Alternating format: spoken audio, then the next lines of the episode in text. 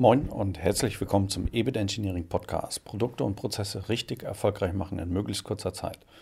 Mein Name ist Frank Bröker und in dieser Folge gehe ich auf das Thema Resilienz ein.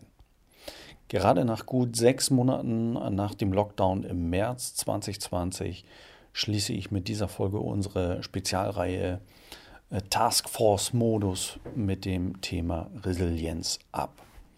Was passt auch besser als dieses Thema? Was ist eigentlich Resilienz? Hier äh, bin ich für Sie kurz mal auf Wikipedia äh, unterwegs gewesen und dort steht Folgendes aufgelistet. Resilienz aus Sicht der Psychologie ist die Bezeichnung für die psychische Widerstandsfähigkeit. Aus Sicht der Ingenieurwissenschaften geht es dabei um die Fähigkeit technischer Systeme, bei einem Totalausfall nicht vollständig zu versagen. Aus Sicht der Soziologie ist die Fähigkeit von Gesellschaften, externe Störungen zu verkraften. Aus Sicht von Unternehmen ist es die systemische Widerstandsfähigkeit gegenüber Störungen. Jetzt zur Zeit der Corona-Krise, einer Krise globalen Ausmaßes, ist dieser Begriff wichtiger denn je. Im März kam es zum bundesweiten Lockdown. Alle Messen wurden abgesagt, Restaurants geschlossen, Großveranstaltungen abgesagt. Viele Freelancer, Solo, äh, selbstständige Kleinunternehmer äh, haben seitdem eine extrem schwierige Situation zu überstehen. Auch Großunternehmen äh, kommen ins Wanken. Und der Staat hat äh, TUI oder auch Lufthansa gestützt. Es sind Milliarden geflossen, sind allerdings dann auch davon Millionen betrügerisch in falsche Hände geraten. Aufgrund äh, der Betrügereien haben viele ehrliche Unternehmen nicht mehr den Zugang zu geförderter äh, Beratung, weil daraufhin viele Fördermaßnahmen eingestellt wurden und erst zögerlich, wenn überhaupt, wieder zum Einsatz gekommen sind. Ja, also eine ganz verrückte Zeit. Vielen Unternehmen, Unternehmern und Selbstständigen stehen die schwierigsten Monate noch bevor. Die Reserven gehen zu Ende und sind äh, sehr bald ganz wichtige Entscheidungen zu treffen, wenn sie nicht schon getroffen werden müssen. Wie behalten wir in so einer Situation bitte schön den Überblick? Wie behalten wir einen klaren Kopf? Gut, das fällt dem einen leicht, dem anderen schwer. In jedem Fall ist es hilfreich, mit anderen darüber zu sprechen, die eine Idee davon haben, wie es laufen könnte. Wie sind wir eigentlich resilient? Was bedeutet das oder welche, welche Anzeichen gibt es dazu? Am besten mal ein paar Beispiele. Anfang des Jahres habe ich mir noch gedacht, dass äh, das Virus aus China mh, hm, vielleicht auch den Weg zu uns finden wird. Habe dann aber gedacht, okay, zur SARS-Infektion 2002 wurden einige Reisen eingeschränkt. Insgesamt ist alles allerdings sehr ruhig und ohne große Einschränkungen abgelaufen. Dann kam es im März zum Lockdown und ich bin das erste Mal so richtig unruhig geworden. Nicht direkt Panik, aber ja, viel hat wahrscheinlich auch nicht mehr gefehlt völlige Desorientierung. Ich habe versucht, mich also zu orientieren, habe meine Finanzen gecheckt und verschiedene Szenarien geplant, wie lange wohl die liquiden Mittel reichen können und äh, ab wann ich in der Lage äh, wäre, Personal entlassen zu müssen. Ich habe mein Geschäftsmodell hinterfragt. Ich habe meinen persönlichen Einsatz hinterfragt. Also mache ich genug? Tue ich genug den, den ganzen Tag, äh, um gegen die Krise anzugehen? Ich habe die Art und Weise hinterfragt, wie wir neue Aufträge gewinnen, beziehungsweise wie wir es bisher getan haben und wie wir die äh, Prozesse anpassen sollten. Ich habe mich so schnell ich konnte selbst gecheckt, habe also einen Schnellcheck gemacht und die verschiedenen Optionen überprüft, die für mich in Frage kamen. Am Ende ist es deutlich besser gelaufen, als ich angenommen hatte. Es ist sogar so gut gelaufen, dass ich zuletzt zwei neue Mitarbeiter eingestellt habe, um unseren Wachstumspfad weiter auszubauen. Meine Marktbegleiter sind teilweise noch heute in Kurzarbeit und wissen immer noch nicht, wohin die Reise geht. Ich habe eine Menge Glück gehabt. Mein Partner meinte, also Geschäftspartner meinte zu mir, dass das nicht Glück sei, sondern äh, einfach verdient. Es sei verdient, weil ich, ich die richtigen Dinge getan hätte, die richtigen Entscheidungen getroffen hätte, nicht nur aktuell zur Krise, sondern insbesondere auch schon vorher, vor der eigentlichen Krise. Wer viel arbeitet, sich laufend auf sein Geschäft konzentriert und sich für sein Geschäft einsetzt, während andere lieber in die Disco gehen oder sonst welche Freizeitbeschäftigung vorziehen, wird irgendwann halt doch mit vielen Möglichkeiten belohnt, die wir uns äh, im Vorwege dann geschaffen haben. Durch die Gestaltung des Geschäftsmodells, durch die Wahl der richtigen Mitarbeiter, durch die Demut gegenüber dem Glück, das immer auch vorhanden sein muss für gute Geschäfte und dem Gespür für besondere Chancen und äh, den konsequenten Entscheidungen, diese Möglichkeiten auch anzunehmen. Das sind alles so Punkte, die gehören einfach dazu. Und äh, ja, noch ein bisschen konkreter, äh, auch für, für ein Beispiel. Ja, wir haben Glück gehabt, einen Anruf aus einem Netzwerk zu erhalten mit dem Angebot eines Projektes mit einer langen Laufzeit. Es spricht äh, allerdings auch für uns als EBIT Engineers, dass wir besondere Fähigkeiten mitbringen, die gefragt sind, egal ob in guten oder auch in schlechten Zeiten. Und hier passt es wirklich extrem gut und unsere Geschäftspartner und Kunden wissen es zu schätzen, dass man sich auf uns verlassen kann. Wer uns beschäftigt, bekommt Leistung und Ergebnisse. That's it. Das zählt. Das soll jetzt keine Werbesendung äh, werden, sondern vielmehr aufzeigen, dass Resilienz nicht per Knopfdruck vorhanden sein kann. Es kommt nicht über Nacht sondern es ist zum großen Teil das Ergebnis harter Arbeit und eine ganze Reihe richtiger Entscheidungen schon vor der Krise, die dann in der Folge zu einem verringerten Ausfallrisiko führen, zu einer höheren Robustheit gegenüber einer Krisensituation. Dann ist da noch die menschliche Komponente. Klar, es gibt halt Personen, die haben auch in Krisen einen kühlen Kopf und andere, die den Kopf verlieren, äh, sich vergraben und vielleicht dann aus der Hektik heraus zu schnell dann auch falsche Entscheidungen treffen und sich damit zum Teil noch äh, weiter in die Ecke treiben. Alles in allem zusammengenommen bin ich persönlich weiterhin sehr, sehr demütig und froh, dass sich das so positiv entwickelt hat. Ähm, es hat sich für uns statt der Krise wirklich eine Chance ereilt und diese Chance nutzen wir jetzt auch konsequent konnten tolle Menschen für unseren Wachstumsweg gewinnen und freuen uns auf die weitere Entwicklung trotz Corona. Ein anderes Beispiel. Ein ähm, Maschinenbauer verliert äh, von einem Tag auf den anderen alles an Nachfrage und hat nichts mehr zu tun. Gegen vielen so. Dieser Unternehmer reagierte schnell und schickte die gesamte Belegschaft in Kurzarbeit. Damit ist die Liquidität dann erstmal abgesichert gewesen für eine gewisse Zeit. Nur diese Zeit die er da gewinnt, die nutzt dieser Unternehmer dann konsequent dafür, ein anderes Unternehmen zu gründen, ein neues Geschäftsmodell aufzubauen, das aus sich heraus einen Bedarf an Spezialmaschinen erzeugt und damit auch wieder Geschäfte ins eigentliche Maschinenbauunternehmen bringt. Für mich ein extrem gutes Beispiel für entsprechende Resilienz, weil hier nicht nur reagiert, sondern insbesondere auch agiert wird also aktiv gestaltet wird.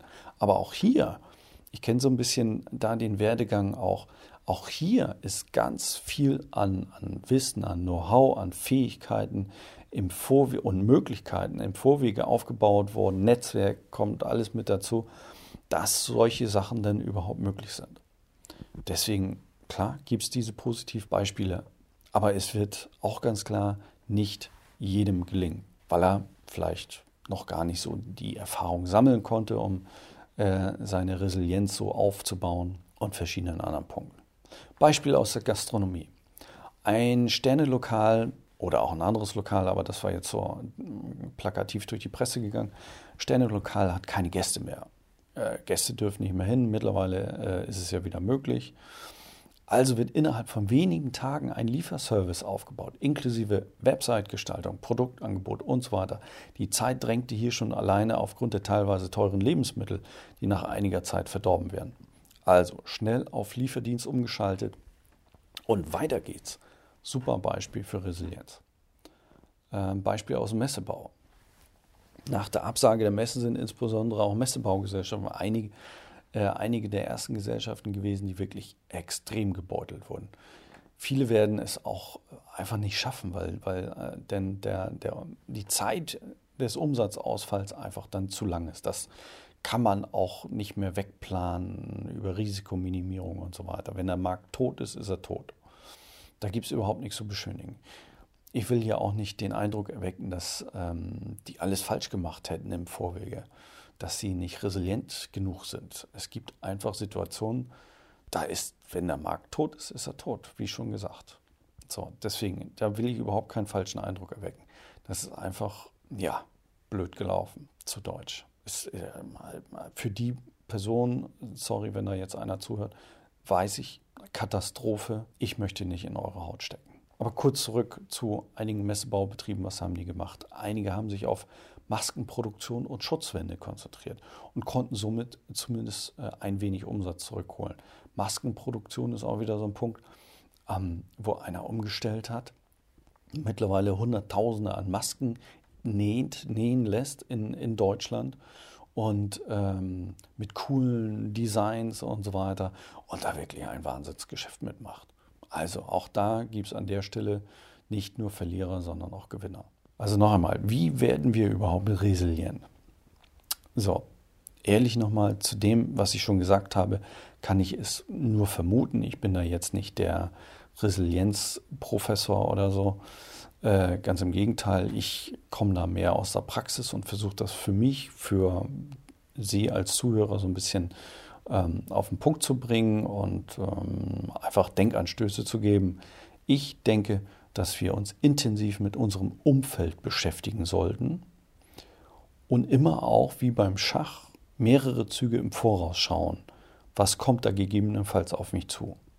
Alleine das Öffnen der Augen und umfassende Wahrnehmen meines Umfeldes wird für mich die Risiken dadurch minimieren, dass ich nicht nur die Krise sehe, sondern auch die Chance. Ich habe bisher im Leben immer etwas Glück gehabt, muss ich sagen. Auch nach Rückschlägen hatte ich mich schnell orientiert, meine Möglichkeiten klar vor Augen und dann schnell entschieden.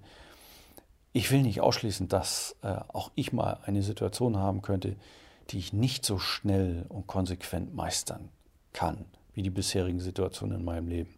Ich habe nie eine lebensbedrohliche Verletzungen gehabt. Ich, ich war nie von einer Pleite bedroht. Ich habe gesunde Kinder. Wir mussten nie eine Überschwemmung überstehen, hatten nie schwere Unfälle und keine Brände. Weiß der Geier, was es da für schlimme Sachen gibt. Dennoch würde ich zu allen Zeiten, denke ich, gleich reagieren. Das kann ich wahrscheinlich erst bestätigen, wenn ich dann wirklich mal eine, eine noch viel extremere Situation ähm, durchleben müsste. Und das möchte ich hier aber auch erzählen. Nehmen wir an, ich, meine Familie oder auch mein Unternehmen befinden sich also in einer sehr bedrohlichen Situation. Die folgenden Schritte werden von meiner Seite her immer wieder automatisiert ablaufen. Das, das ist einfach ein Wesenszug, ähm, der bei mir drin ist, äh, durch die Ausbildung auch ein bisschen bedingt etc. Ähm, also gehen wir es mal durch, es sind sechs Punkte. Erstens, Orientierung. Ich versuche, mich so schnell und umfassend wie möglich mit der aktuellen Situation vertraut zu machen. Was passiert da um mich herum? Was, wie beeinflusst mich das? Wie kann ich da beeinflussen? Ja, die ganzen Spiele, um einfach zu sehen, was geht da ab. Der zweite Punkt neben der Orientierung ist dann das Planen der Möglichkeiten, meiner Möglichkeiten, der Möglichkeiten meines Unternehmens. Ich plane meist im Kopf dann verschiedene Möglichkeiten durch und bewerte sie, äh, sodass ich mich für eine der vielen Möglichkeiten entscheiden kann. Kann man natürlich aufwendiger machen, gerade im Unternehmensalltag macht man das äh, begleitet mit Businessplänen oder wie auch immer, geht man natürlich verschiedene äh, Zahlenkolonnen durch, dann wird es ein bisschen komplexer, das kann ich da auch nicht mehr im Kopf. Aber grundsätzlich also erstens Orientierung, zweitens Planung der Möglichkeiten, drittens Durchführung der ausgewählten Möglichkeit. Ich setze mich voll und ganz für den gewählten Weg ein und ziehe das konsequent durch. Wichtig, konsequent durchziehen, wenn ich mich entschieden habe. Viertens dann aber Überprüfung der Entwicklung. Ich überprüfe laufend die Entwicklung meines eingeschlagenen Weges, den ich konsequent gehe. Versuche ständig zu bewerten, ob ich noch richtig unterwegs bin. Es gibt ja nichts Schlimmeres, als konsequent in die falsche Richtung zu laufen. Aber wenn ich es dann für mich bewerten und, und äh, feststellen kann, dann habe ich ja wieder alle Fäden in der Hand. komme ich zu fünftens, Korrektur oder weiterführen. Nach Bewertung der bisherigen Entwicklung korrigiere ich gegebenenfalls meinen Weg oder setze ihn unbeirrt durch. So, ein, eine Abweichung ist keine Schwäche, sondern eine schlichte Tatsache. Und sollte sich der Weg sogar als Sackgasse erweisen, dann wird die Korrektur halt umso kräftiger ausfallen. Fertig. Mehr nicht. Und auch da wieder konsequent. Sechstens, alles fängt wieder von vorne an. Wir orientieren uns, leiten für uns die möglichen Pläne äh, ab, setzen die gewählte Möglichkeit um, überprüfen die Entwicklung und wenn erforderlich, werden wir die Korrekturen durchführen. Ist so ein bisschen ähm, angelehnt an diesen PDCA-Cycle aus dem Lean Management, Plan, Do, Check, Act. Ja, kann man auch äh, von der Wertanalyse ist, bin ich da auch geprägt. Ähm, äh, wo der erste Schritt so Projektvorbereitung ist, dann Objektsituationen analysieren, Sollzustand beschreiben, ähm, dann Ideen entwickeln, Ideen bewerten und dann umsetzen. Das ist alles sehr, sehr ähnlich, hängt alles sehr eng zusammen.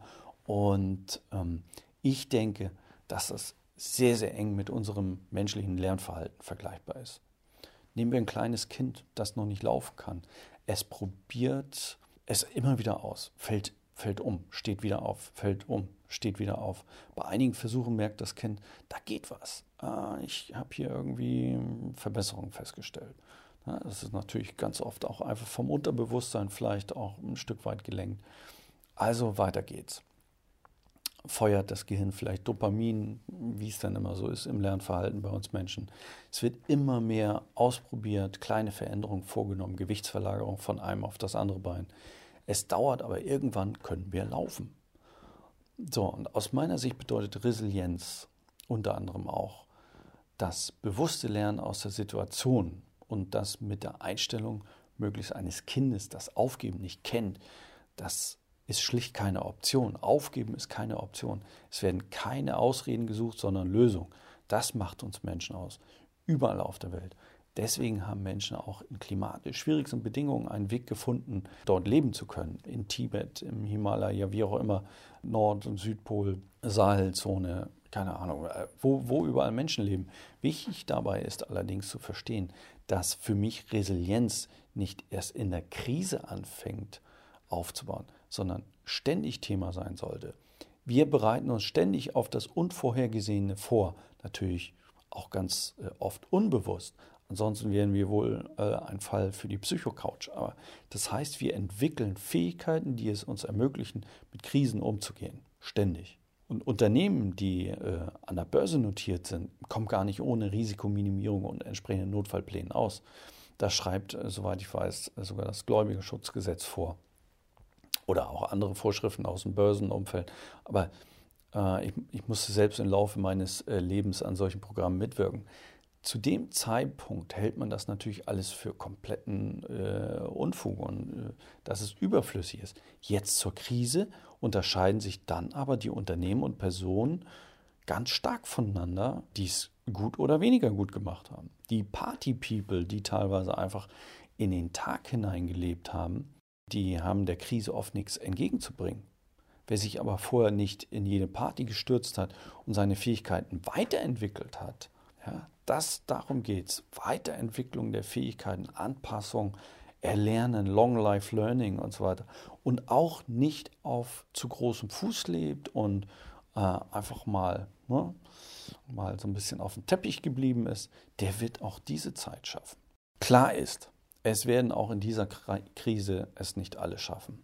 Und wer weiß, vielleicht bin ich Ende nächsten Jahres am Jammern, weil der Markt noch stärker zusammengebrochen ist und äh, sie können jetzt hier mich Lügen strafen und was ist das für ein Scharlatan? Das können wir alles jetzt noch nicht sagen. Kann alles noch kommen? Hoffen wir mal nicht. Ich setze aktuell auf eine konsequente Markterholung und an der will ich gerne dabei sein. Es wird allerdings ganz vielen jetzt, gegebenenfalls auch uns, gelingen, sich auf die neue Situation anzupassen und gegebenenfalls sogar einen Profit aus der Situation zu ziehen. Dazu noch ein kleines Beispiel. Ein Unternehmer hat Anfang des Jahres auf Verdacht große Mengen Desinfektionsmittel bestellt.